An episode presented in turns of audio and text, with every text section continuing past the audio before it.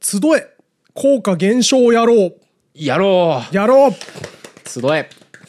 やっぱね集ってほし い効果減少やろう効果減少やろうってなんだよ漢字も浮かばないですけどなんとか効果とかさ、いはいはいなんとか減少とか世の中にいっぱいあるじゃないですか それはありますよザイオンス効果とかさザイオンス効果えー、 ザイオンス大効丈果夫かなんだっけザイオンス効果えっと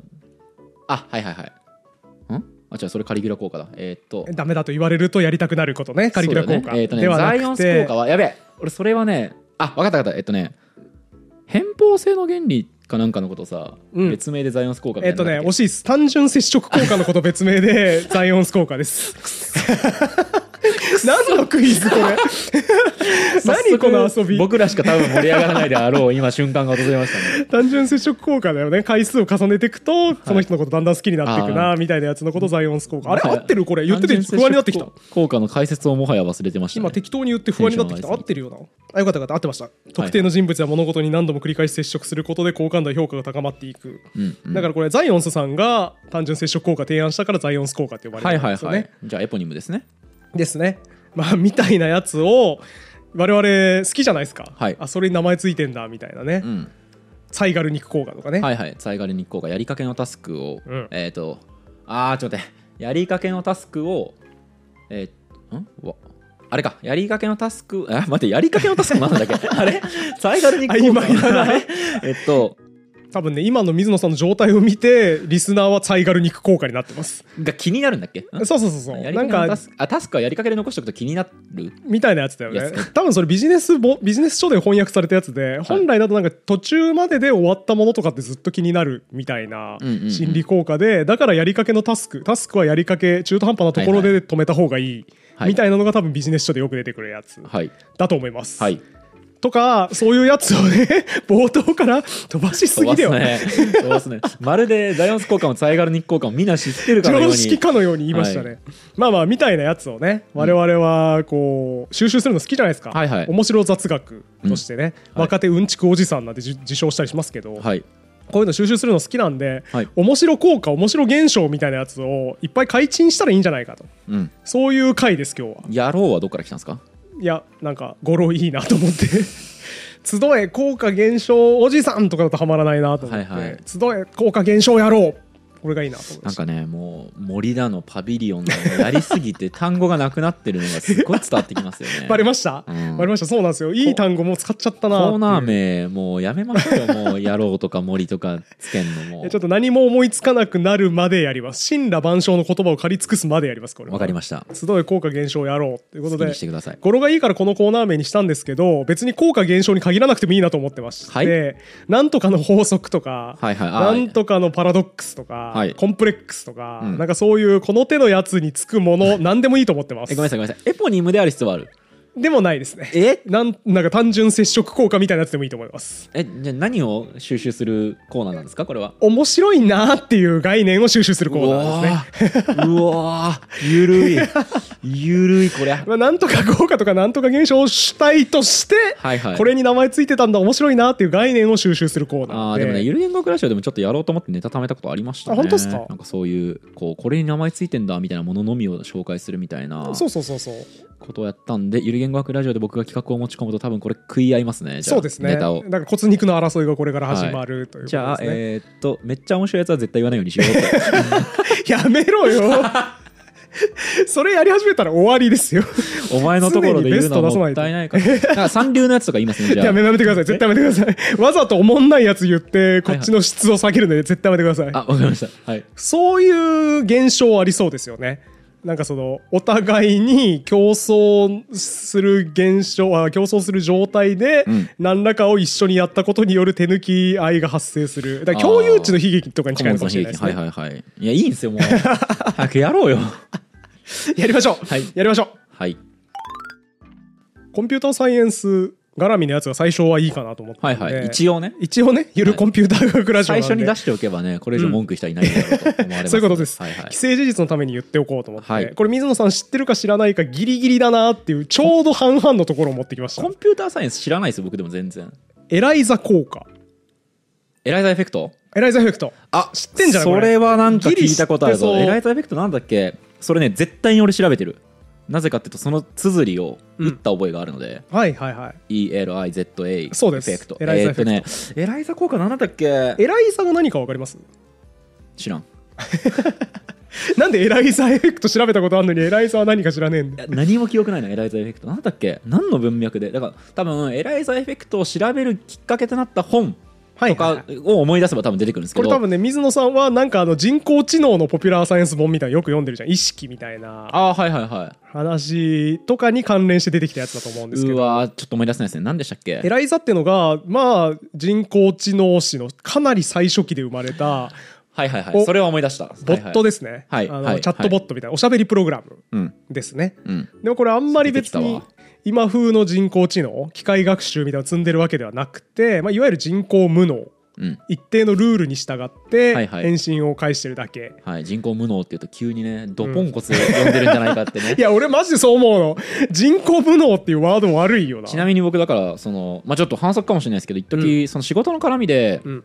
チャットボットうんのことを調べざるを得なかったので、はいはいちょっとしょうがなく、うんあのまあ、堀本さんの今後やろうとしてることに関わるかなとは思いつつちょっと読んだら、はいはい人工無能の脳字の字をうんしっかりご変換したまま出してる本があって、あーすげえ面白かったです、いいですねすっごい無能な人工的に作った無能なやつとして出されてるあ場れ合はがそうそうそうそう面白かったですねそ の誤色は一番避けたいですけどね、はい、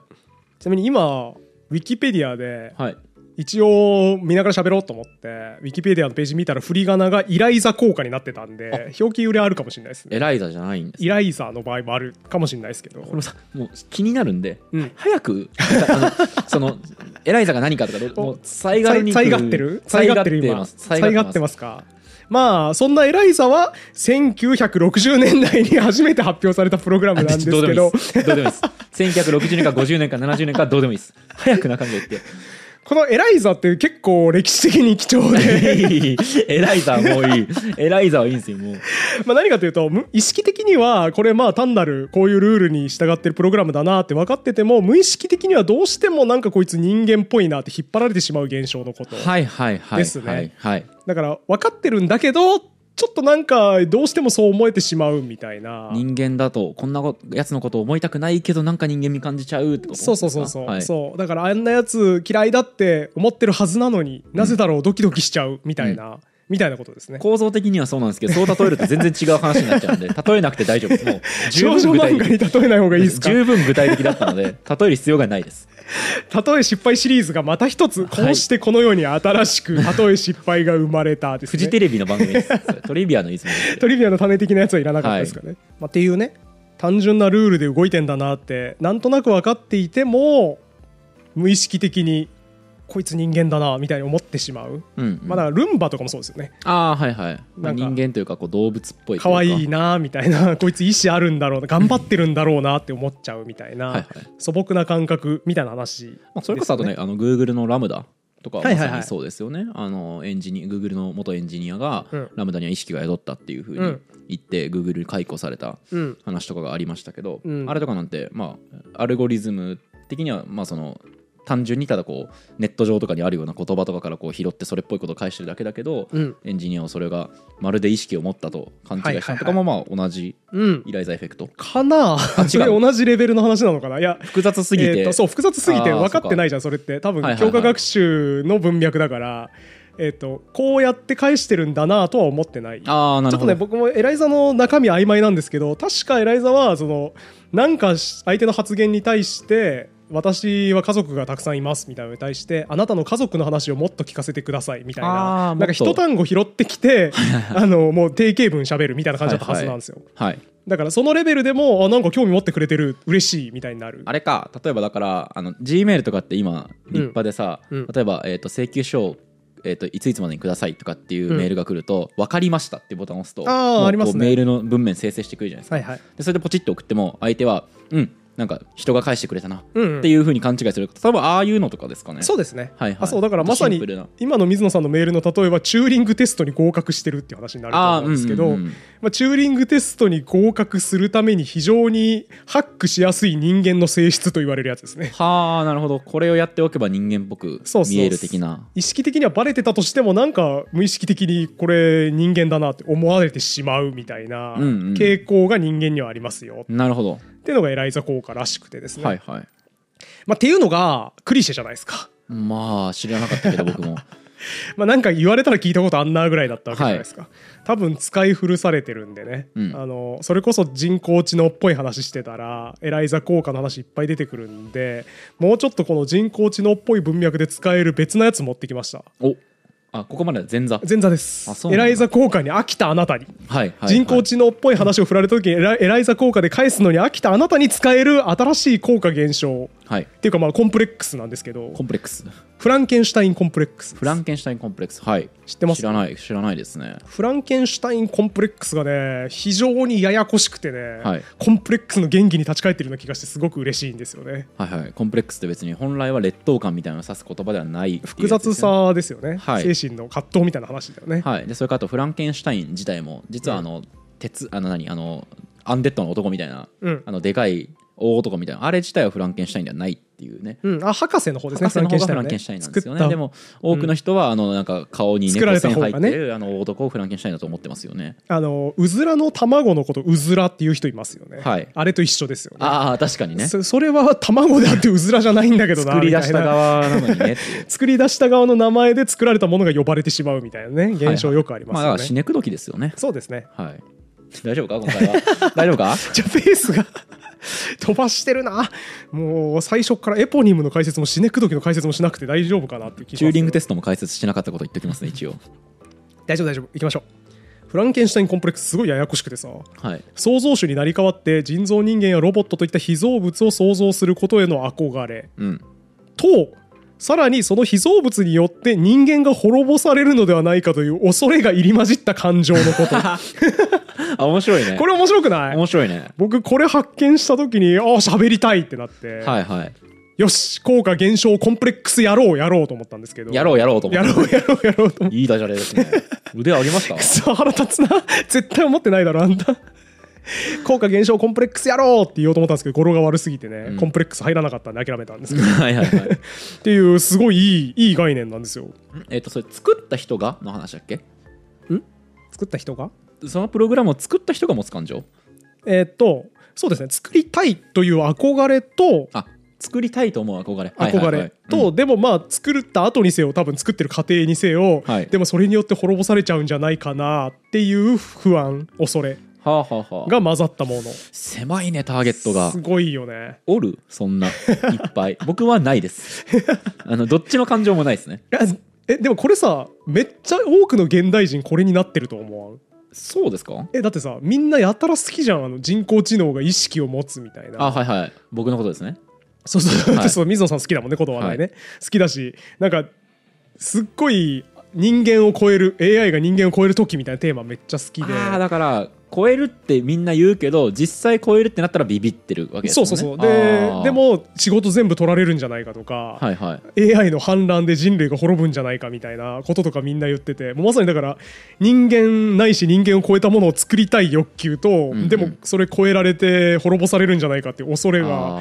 入り混じってて1億総フランケンシュタインコンプレックス時代なんじゃないですかー今なるっほどね。ああちょっと面白いですねそていうれの。をすごい思いましたねこの用語を知ってなんかでもさ俺それすごいさあの家電うんとかが新しい家電が出るたびに起こる挙動があるなと思っていて、うんはい今の話とすごい近いと思うんですけど、うんさて問題です、うん新たな家電が出た生まれた時にその新たな家電ってのは新製品とかじゃなくて、はいはい新たなカテゴリーですねほう多分冷蔵庫とかスマートフォンとか、だから今までに普通の携帯電話しかなかった中にスマートフォンが突如出現したはいみたいとなこかとねテレビとかでもいいですけど、うんの時にほぼ確実にとか僕の観測範囲ではそこそこの確率で起きているある現象とは何でしょうか、そんなもんいらねえよっ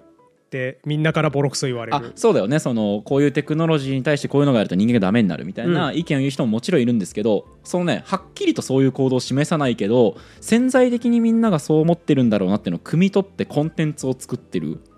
ケースが結構あって、 何言ってるか全然わからんぞまあ、結論から言っちゃうとはいその家電のホラー映画が出ると思うんですよ。えー、僕面の知って白るい限りだと面白い冷蔵庫に、えーっとね、巻き込まれて凍え死ぬホラー映画あるへしーそれからスマホを落としただけなのにもあるしあるねそれから貞子はテレビですよねあれそれから携帯あ電話が突然かかってうんる着信ありもそうですよねうん、待って待ってスマホを落としただけなのには分かるんですよ、はいスマホという新しいデバイスが、うんみんなに普及する過程で生まれた映画だよね、はいでも貞子は別にテレビがう普及する過程で生まれた映画じゃないじゃんああまああごめんなさい時代的にまあ確かそうだよねまあそうだねごめんなさい、うんじゃあそれはちょっといまいちの例かなうんえっ、とねだからちょっと貞子は良くないかうん着信ありは携帯電話が普及着してる信ありは確かにそうだね時期携ですかね帯普及した時期ぐらいですよ、ね、そうだから多分そういう日常に新たな因子を入れた時に、うん突然そいつらによって自分の人生がめちゃくちゃになるのではという恐怖が潜在的にあってはあそれをコンテンツに落として込んだ時にホラー映画になりやすいっていう実感が僕うあっわー面て白いそうかもそうだから僕家電ホラーっていうジャンルがあると思ってるんですけどへえあの企画会議でこれ出したらあのやや受けでしたあええめっちゃ面白いけどね スマホが落としただけなのにが出たタイミングでうん家電ホラーの,、記事やりたいですって言ったら、うん変な空気になりまし た、ね、何言ってんだお前つ家電ホラーえめっちゃいい気づきだけどでねもね洗濯機とか探したけどなかったんだよな確かあーそうだからないケースもあったりするんで一概には言えないんですけど、まあ、そういう家電新たな家電が出てきた時にホラー映画になりやすいっていうことと今の話ってすごい一致してへーまあてかだからあれだよね「マトリックス」とかもそうですよねコンピューターうがんすごく賢くなり始めたタイミングでコンピューターに操そうだねられる時期人的類にのも話割とでそうすかけもどだから多分ですけど今後そういうてかまあ今もあるか AI 反乱者の映画って陳腐かもしれないですけど、まあまあ死ぬほどあるけどねそう現象としてはだから AI に限らず僕は家電でもそれ起きてるなと思うあ面白いそれですよねかうーんだから AirPods Pro がめっちゃ耳食い破る映画とかでしょまあ、変な話さ、うん僕たまに思いますよ AirPods Pro つけていて、うんもしこれがぶっ壊れて、うん凄まじい量の音が出 たうんあら、わかる耳終わるなってわかる思いな思うことたまにありま俺すよもある俺もあるだから AirPods Pro が、まあ、例えばその、ね、そうやってめちゃくちゃでかい音出て耳どうしようもなく、まあ、ホラー映画にちょっとしづらいですけど、うんとかね何かに乗っ取られてあとね全然違今う完全に1個浮かびましたわあれだ、スマートスピーカーが全部の家族の会話とか聞かれてはならないプライベートなものを全部聞いていて、うんそれを高値で売ろうとしてくるあー脅してくるってね、脅してくるあ面みた白いいねなやつありそうー面白い企画ですねそれこれいいいいですよねあ、うん作れるわ映画とか VR ヘッドセットをつけていて胡蝶の夢みたいになっちゃうとかそういうのでもいいですよあねれありますね、はいはいあとね僕最近見たや胡蝶つ、の 夢大丈夫ですか全く問題ないですよね創始創始創です始ねだと思いますけど創始の昼ね寝をしていて、うん胡蝶蝶々になっている夢を見てうハんッと起きた時に、あまりにその夢がリアルで長かったものだから俺蝶々がリアルで寝てる時の夢が創始の方か、そうですどねっちかわからんなってなったやつですねとそうですねだからまあなんか虚無主義っぽい話というかそうですね現実がどっち現実をかな把握するなんなんて無理みたいなとこの話ですよね多 分多分あっさーいはいあっさい老僧思想の理解ですけど僕でもあの漫画でわかる創始読み ましたよあ俺の方が上だわ俺え角川ソフィアのあの創始読んだから、え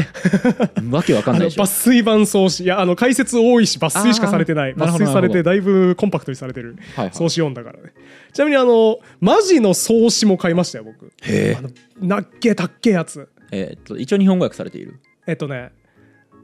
大訳全訳版で多うわ分漢文の横に日本語訳が書いてあってさらに解説も書いてあるみたいななんか三段組みたいな買っただけで偏差値上がりそうだねもうそれはねたっけえなと思いながらこれ引用するときに使おうと思って買って、はい一度も開いたことない何でなんだすよ 何なんだよ会話しま した何なんだい賢くなつんだかよ別に必要だから引用するぞと思ったとき手元にあることが大事だから、まあ確かにそれはめっちゃわかる創始は引用するタイミングがあるから絶対、はいはいこれからの人生で3回ぐらいあるからはいスマートスピーカーの事例で思い出したんだけどさ、はいスマートスピーカーの事例っていうかそんな事例ないんだけうどん ホラー映画を妄想したやつからさらに思い出したんだけど、はいあの最近の詐欺というか、うんインターネットで金むしり取られる事例で、うん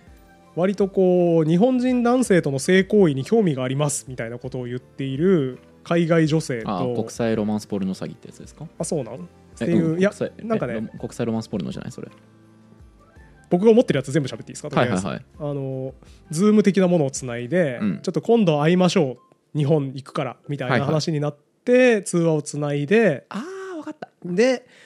つないでる時に急にエッチな感じになって、うん女性がそのエッチな行為をし始めると一人で,、うんであなたも一緒にしましょうよと言われておおじゃあしちゃおうって言ってし始めたらそれをスクショを取られてスクショっていうか動画を撮られて、えーあなたのフェイスブックの友人に全部こればらまきますけど大丈夫っすかみたいなお金払ってくださいって言われる手口が。はい結構散見されるっていうニュ国際ーロスマをンスポ読みルノまじしゃてないですねそれははいこれがね一単語で表されるらしいんですよなんだっけな国際ロマンスポルノはあれですよねだから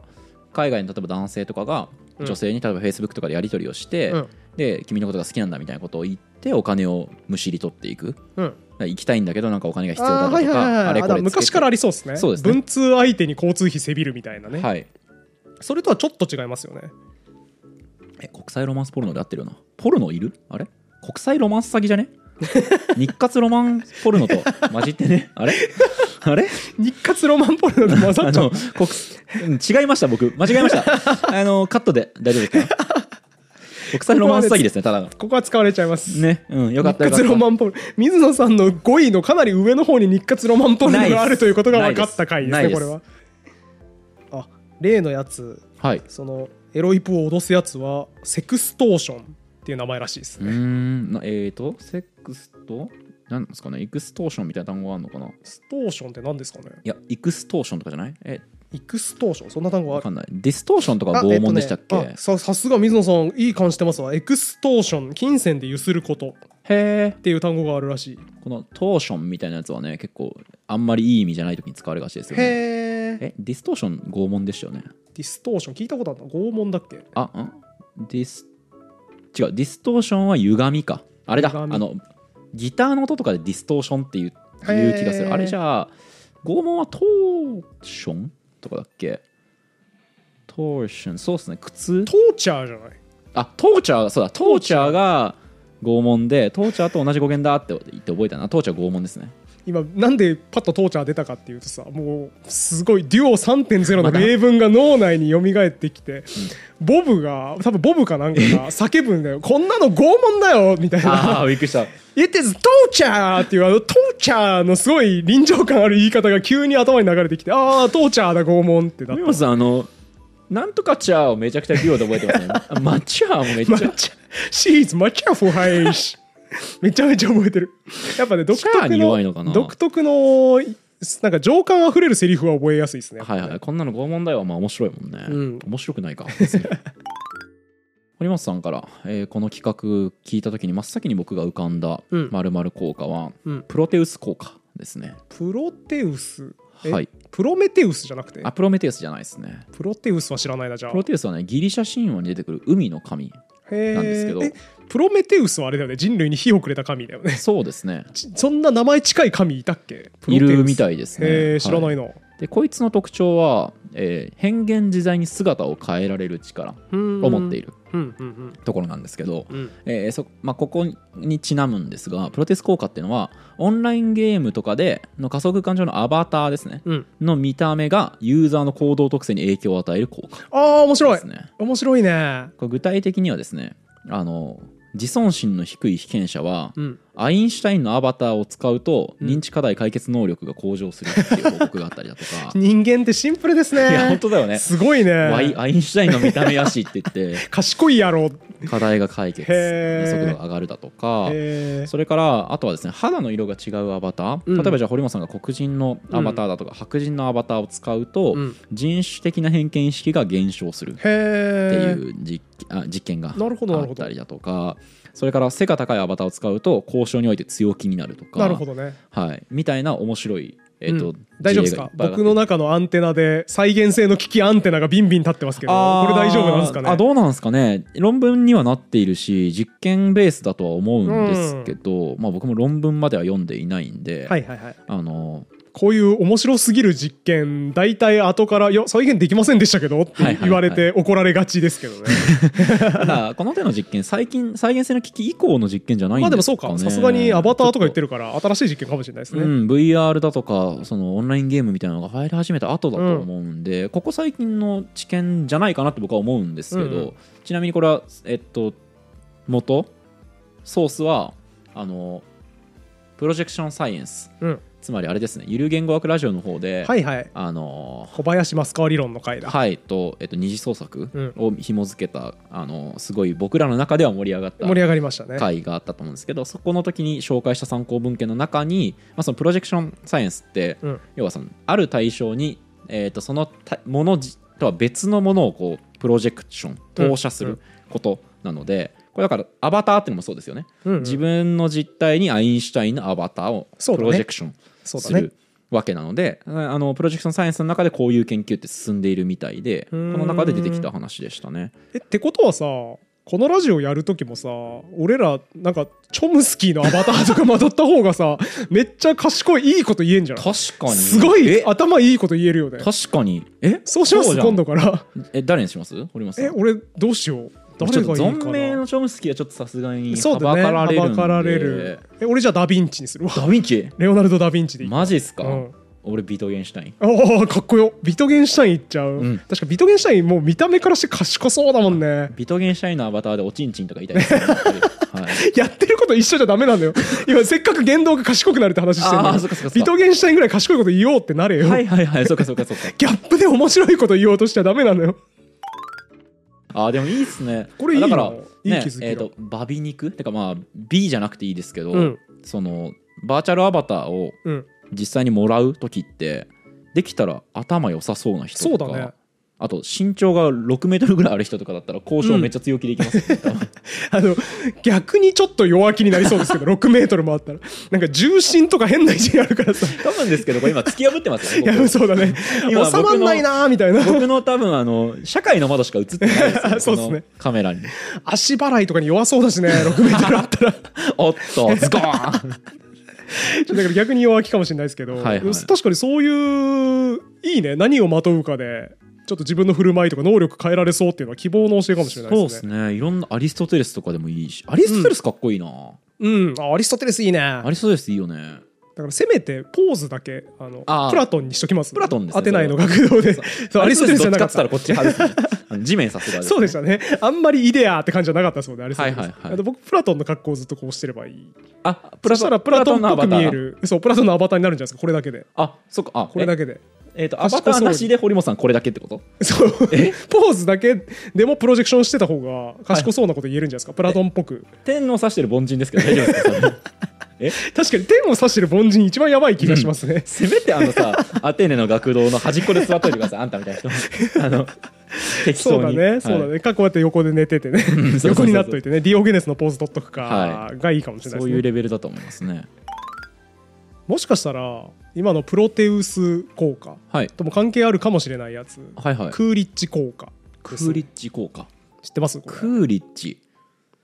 クーリッチは大統領ですねアメリカ大統領だなんか聞いたことあるなと思ったらそうか多分結構昔のアメリカ大統領ですねあれなんで俺クーリッチ聞いたことあるんだなんか聞いたことありますよクーカリルッチビさんン・クーリッチ・ジュニアですねこれだいぶ昔よあれ何に聞いたことあるんだろうクーリッチクーリッチ効果ではない気がするなでもクーリッチを聞いたことあるな1923年とかに大統領だから、はいはい世界恐慌をの後ぐらいてか世界恐慌前ぐらいかはいはいはいの人ですね、クーリあッーチでさもんクーリッチ効果知らないですねクーリッチ効果、まあ、僕もだからクーリッチさんの業績とかについては何も知らないんですけど、はいはいクーリッチ効果だけ知ってますえーどういう効果なんですか哺乳類のオスが新しい性的パートナーと出会うと性的欲求が回復する効果ですだから元の既存のパートナーとだともうあー飽きちゃってはいはい性的欲求が起きないみたいな状態の時にをしないんだけれども一回新しいメスを入れるとはいもう性欲が復活して既存のパートナーとも性交渉をするようになるはいはい、ですね俺何で聞いたか思い出しました、うん堀本さんのライブ でしたそうかも僕ちょっと今ね小説新潮の方様の方でねはいあの読むだけでぐんぐん頭が良くなる下ネタ大全っていうひどすぎる連載をちょっとやっておりまして、はいはいそちらのネタ出しライブで出てきたそ話うでですすねよ。ね3月号から始まったんでしたっけ連載はそうですね。はい、あの僕が掴んだ確かな情報筋うんからの情報によると、うんえー小説「新潮」3月号、同時にあの黒島先生がコラムを寄せているらし いです夢の共演で嬉しいで すね。すごいすごい雑誌ですよね、いや、すごいわ。うん、ちょっとねまだぼ僕らの今のタイミングでは手元にはうん届いていないんです、そうですね届いてないか入手できてないんですけど黒島先生何ボケ入れるんです かねやりたい放題ですよね多分ね小説新潮でボケ倒してたら相 当、相当熱いですね、黒島大先し生がたね肝ですよねそれはね、うんでも黒島先生がボケないなんてことないでしょうからねそうですね。多分原稿でもボケ倒してくれるんだと思うんですけど、楽しみに、あのゆる言語学ラジオゆるコンピューター学ラジオリスナーからすると必見のそうですね。号ですね号になってると思います。はい、このクーリッチ効果さ、んすごい悲しいなと思って。うん、クーリッチ大統領のこと俺何にも知らないのに、はいクーリッチ効果でだけ知ってて しかもこのクーリッチ効果でだけ知ってるってことはさ大統領がそういうやつに思われるじゃんうん、クーリッジさんがそういうことしたら不倫したんだろうなみた いなね多分元の奥さんとセックスレスになって、はい不倫してそれ以来もなんか回復したのかなみたいなうんうん話じゃないんですよこれあ違うんだクーリッチ効果クーリッジが提唱したわけでもないはいわけでもないですね、はいあの実験によって裏付けされてて、うんラットの実験で確かめられてるんですよ、はいラット一般に同じメスとオスを置いといて性交渉なくなるまで放置して一回別のメス入れてみて、うんその後元のメスと一緒にするとまた復活するとはいはいいう実験があるんだけどこれを名前つけようってなった時にこのクーリッチ大統領のジョークはいなんか当時よく喋られてたジョークから命名されたらしいですね。ああージョークって大体事実じゃなだいかでらすそうかならんねですよ、クーリッチ大統領の史実何にも関係なしにあちゃ あちゃどっかの誰かが創作でこんな大統領の話があったんだってよって喋ったやつになぞらえて命名されたらしくてスキャンダダルでしょしかもそれがねそうスキャンダルというかさまあなんか下の話なわけそうでですねでそのジョークの内容を言うと、うんクーリッチが大統領だった時の古い小話があるはい大統領とその夫人が別々に実験農場を見学したとうんでここで鶏を飼っていたとはいで夫人奥さんの方は鶏舎に来てオンドリが何度も盛んに面鳥とつがっているのを見てうん夫人は係員にその頻度を聞いたとうんでするとその係員は毎日何十回もしてますとうんうんで奥さんは言いましたと主人にその話をしてやってちょうだいよとうんで後にその大統領の方主人の方が来ましたとでその話を係員は言われた通りにしましたとはいクーリッチに同じ話をしたしたとはいで大統領はそれを聞いた後に聞かされた後に尋ねました毎回同じ面取りとしているのかいうんうん うん係員は違います毎回別の面取りとですすると大統領は言いました家内にその話をしてやってくる、うんはい模範的なアメリカンジョークのいや構ー造ですよねそう同じ内容で、うん同じ言い方で違うことを言うっていうねっていうねもうすごいオチ読めましたもんね綺麗なね型ですよね、はいこれアメリカンジョークの、できすぎてますねこれね絶対嘘じゃないですかこの話うん絶対嘘だそんなわけないじゃんうんなのにそれをさクーリッチ効果って命名されてさ、浮かばれないっすよクーリッチ大統領本当ですよねえあのさ、うん今聞いててやっぱ思ったのはさ、うん大統領夫人って大変だなっていうのをすごい思うんだ、うん思ったわけよあの、巻き込まれるわけじゃないそうだねい下世話なジョークにそう最悪ですよねまあ総理はさ、うんまあ、自分でこう道を選んだわけで、うんもちろんそれをやめてくれっていうぎあの権利はあるだろうけど、うんまあ、ある程度織り込み済みですけどそうですねその家族とかもそのジョークに巻き込まれるわけじゃな辛いいですかよねっていう現象名前ありましたよねえあるの政治家のとかのとかあと有名人とかのえーっと夫人とかへー旦那さんとか家族が何だっけメンタルヘルスにななる現象だっけなんかへー名そんな前現象最ある近んだね何だったっけ何の本読んでるか忘れたけどそれ出てきてそれにへえなんか名前がついてうわ気いになたるな気がするんですよ。気になるなまあ、でもな調べても出てこないなんだっけなちょっとまあ思い出したらあのテロップに入れておきますけど、うんなんかねそれもねちょっとした問題になってたと思うんですしなんかのへー本新刊が出てたんだっけなもうなもうさ最近さ、うん何かを知ってもさどこで知ったか全部忘れ るのよなんか普段のルーティンでさはいはい最低限、まあ、本読むのもそうだし、うんで本もさ何冊か同時に読むわけよ、うんでおまけに毎日新聞僕3紙取ってるんで、はいはい言ってたね3紙と読んででそれからあと極力1日にまだ週に3冊とか1日1冊ぐらいは雑誌を読もうと思ってるわけですよ、でそれやってるともうわっけわかんなくなるツイッターとかでもさニュースとか見るわけじゃん、うん見るねもうな何で知ったか何も覚えられないんですよ ねだから今もうそれが現象なのか、うんそういう病気が多いのか、うんそれとも別にそれに名前はついてなくてただ優しい問題だって言ってる人がいるのかどうかもわからんも うちょっとていう一瞬ググってみません、はいそれ気になりすぎるんだけどなんだったっけなタグリオスター出てきましたほうそしてちょっと違いましたあ違ったはいえっとね正確には有名人じゃなくって、うんある加害事件うん何かしらの加害行為を受けたその直接的な被害者がいますよね、うん例えばじゃあ誰か殺されちゃったとした時に、うんその親族が抱えるメンタルヘルスうんとかのことを、うんあつまり全然違くないん事件 事件の話だね事件の話ですよ政治家の話じゃない政治家もでもね全然違う ねその急に何か巻き込まれたりすることもあるでしょうから、まあそうか政治家が撃たれることもあるからね、はいなるほどあのそれを跳ね返りうんまあ、てかフランス語で、えー、とリコシエっていうらしくって、えこれ実際、えっとですね、最近「跳ね返りとトラウマ」っていう本が出ていて、ー、うんこの本の著者があのさシャルリー・エブド襲撃事件っていうさ、うんえっとえーっとアッラームハンマドかなんかの風刺画を描いたさうんあのフランスの新聞社がさうんあの襲撃された事件があシーャルリエブドウあーあったわそんな事件あっあたじりまゃないですしかたねでその風刺画家の、えーっと奥様うん配偶者が書いた本ほうでそのこうそのせいで不眠やパニックだったりアルコール依存症になる様とかを、うんこうえ描いた本うーんが最近出ていて、その書評が出ていてへえこれ跳ね返りってかそのリコシ、リコシリコシエっていうんっでてすね言うんだと思って、えっと、書評のメモを取ったのを今急激に思い出して全然記憶が違 いました全く関係なかったね政治家 の家族の話とメンタルヘルスメンタルヘルスその解像度でいいなら大体のもの一緒になっちゃうんよまあでも加害行為ではないけどねそのジョークみたいなのとかに巻き込まれたりスキャンダルみたいなのが食らったりするわけでかわいそうだよねその本人は覚悟できていてもねそうんの配偶者とかも急家に族は巻き込まれる辛いっすね僕もあのえちょっと広げてもいいですかうん僕も広げたかったけど大あじ丈夫ゃあどでうすぞ僕それに近い話でさ、い思い出したので言うとさあのなぜ君は総理大臣になれないの俺もそのか話をしようと思ったえ怖っえ怖 っそんなことあるえそえあれですよね うん街頭で、うんえっと小川淳也さんがうん出直しでうん出た時に、うん街でうん自分の娘が、うんあのその地域の人にかけられた声の話をしてるうんあ惜しい違うあちょっと違うあ違ったちょっと違いはます、あの僕が何を誘導したかっていうかその映画の話をしときますと、いはい、はいはいそうですね僕水野さんに勧められてみたんですけどあ俺そんな勧めましたっけそう 何にも覚えてないすぐ記憶なくなる あんたに勧められてみたんだよ俺これ 公開順どうかわかんないですけどね、うんゆる言語学ラジオの方で、うんあの全くお話が覚えられないっていうそう話でをもね言ってましたね、はいまさにしましたけどそれが今出ましたねああでもいい映画だったから周囲に勧めた覚えはありますねねそう勧められてみたんですそよの時期にもう堀本さんとじゃ仲良かったんですね僕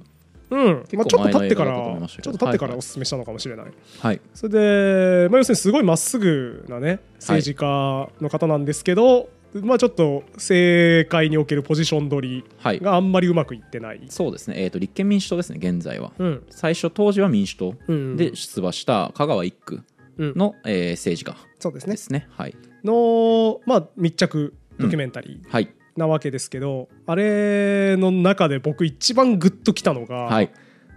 幼い娘さんをねそうなんですよ マジでそんな仕事やろうとして本当そうですそんな仕事でそのやろうとし話て俺もしようと思ったそうマジでそうなんまであ、すちょよっと一旦僕のじゃあうん喋りたいことをもちろん喋らせてもらいますと、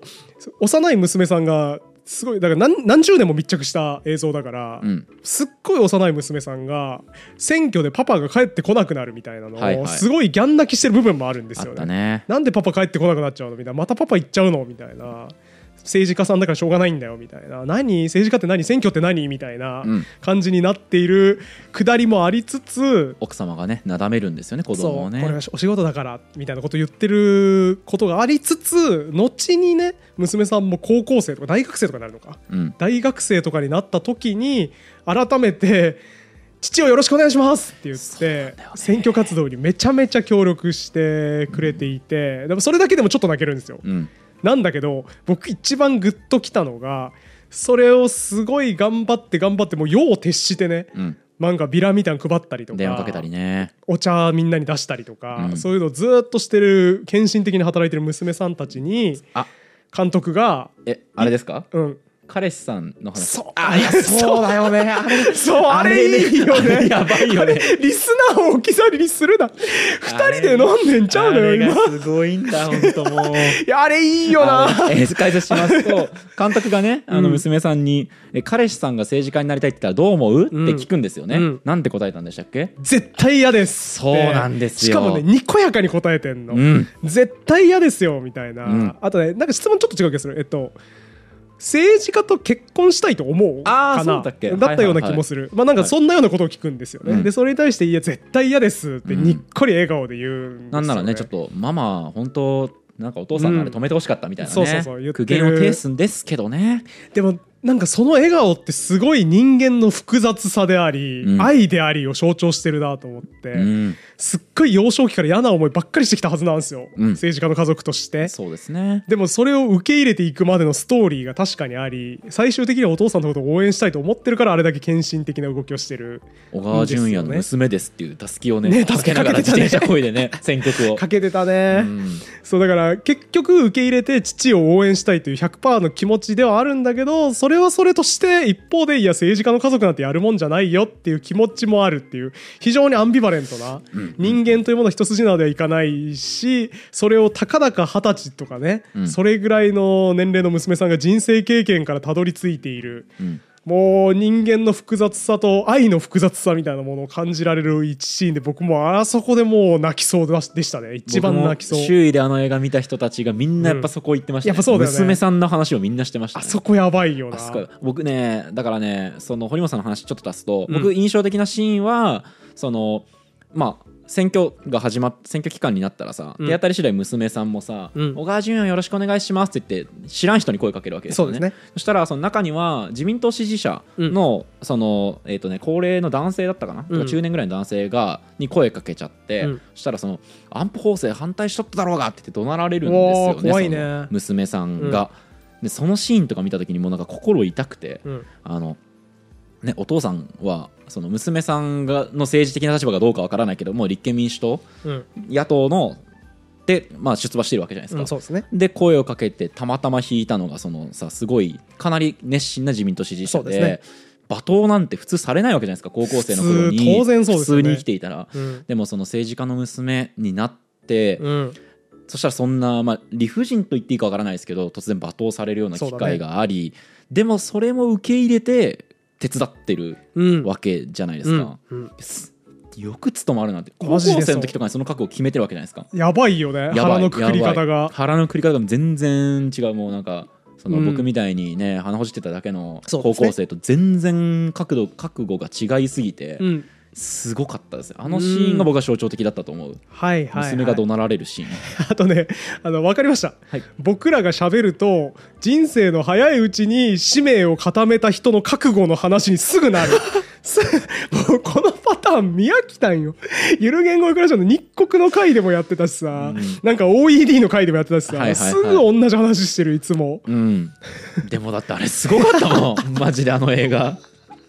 あれでしょドキュメンタリーってああいうことでしょ多分ああいうことです、ああいうことだよねあれなんねか腹座った人が好きなんでしょうね僕も水い野やさんだからね俺その意味でとかあの大島監督もすげえと思うんですよね、うんなんかあれだから小川さんがえっとどこだっけ通産省かどっかのうん役人辞めて香川から出そうだ馬ねするってなったその初出馬のタイミングでいきなりを撮る映像使ってたからじゃないですだからよく密着しようと思ったなこの監督もみたそいうなだね今こんな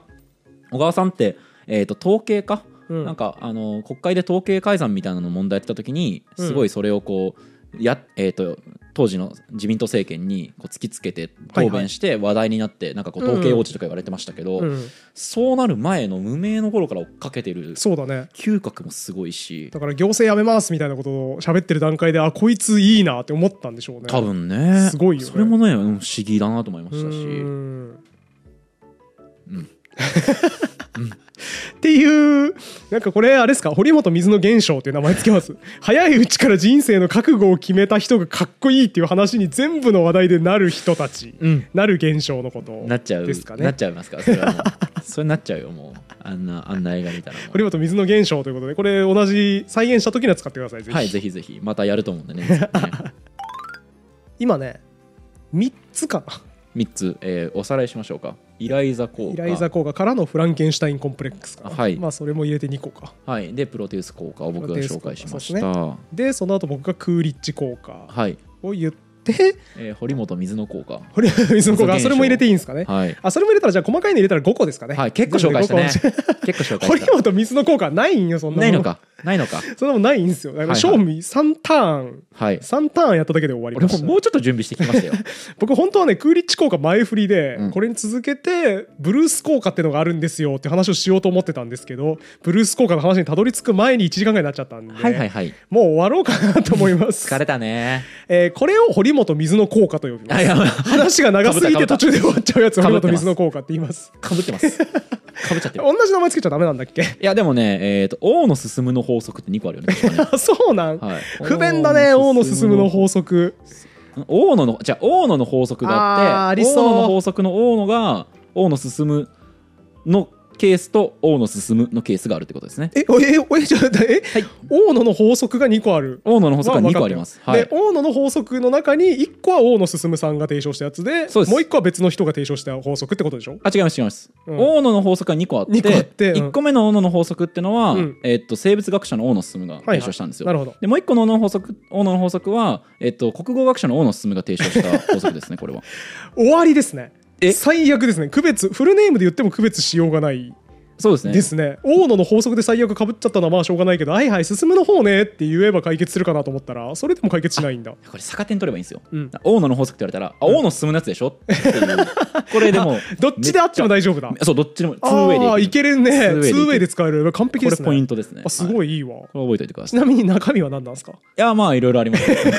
ねいろいろありますから何なんだよその中途半端な知識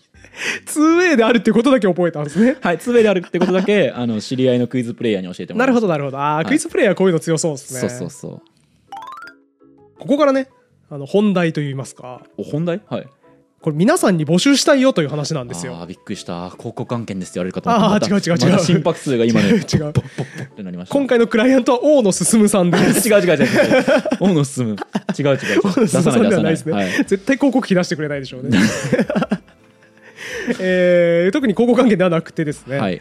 皆さんからも募集したお気に入りの効果、うん現象面白いやついっぱいあると思うんですよまだまだはいはいこれをねたくさん募集してもういっぱい発表していきたいとうん効果減少をやろうとしての地位を揺るぎないものにしていきたいという欲求がありますので、はいぜひ皆さんどしどし送ってほしくてですねやろうとしての地位を揺るぎないようにしたいですねもちろんですよ効果減少をやろうといえば堀本水野っていう形にしていきたいですね 僕もえなりたくない効果減少僕もやろうなんですか、う、うんあ、そう効なん果だ減少やろうになりたくないですかなりたいですはいよし、ということで我々がね効果減少をやろうとしての地位を揺らがぬものにしていきたいということで、はいちょっとフォームを用意しましたんで集えって言ってるけど集ってなくないじゃあ2人しかいないんだ からさあのや投稿皆しさてんくもる人はやろうじゃないんですねじゃあいやじゃあ効果減少やろうネームとして呼びますんで今後ああでそれってことは男性しか投稿できないってことですかいややいろうってやいいうからにはややろうっていうのは別にその男性のことを指す昔ながらの名前ではなくて、はいもうあくまで概念としてのねなるほどこうあるじゃないですか自分のことをへりくだって呼ぶ別称みたいな、はいはいそういう意味の方でのやろうなるほどはいじゃあ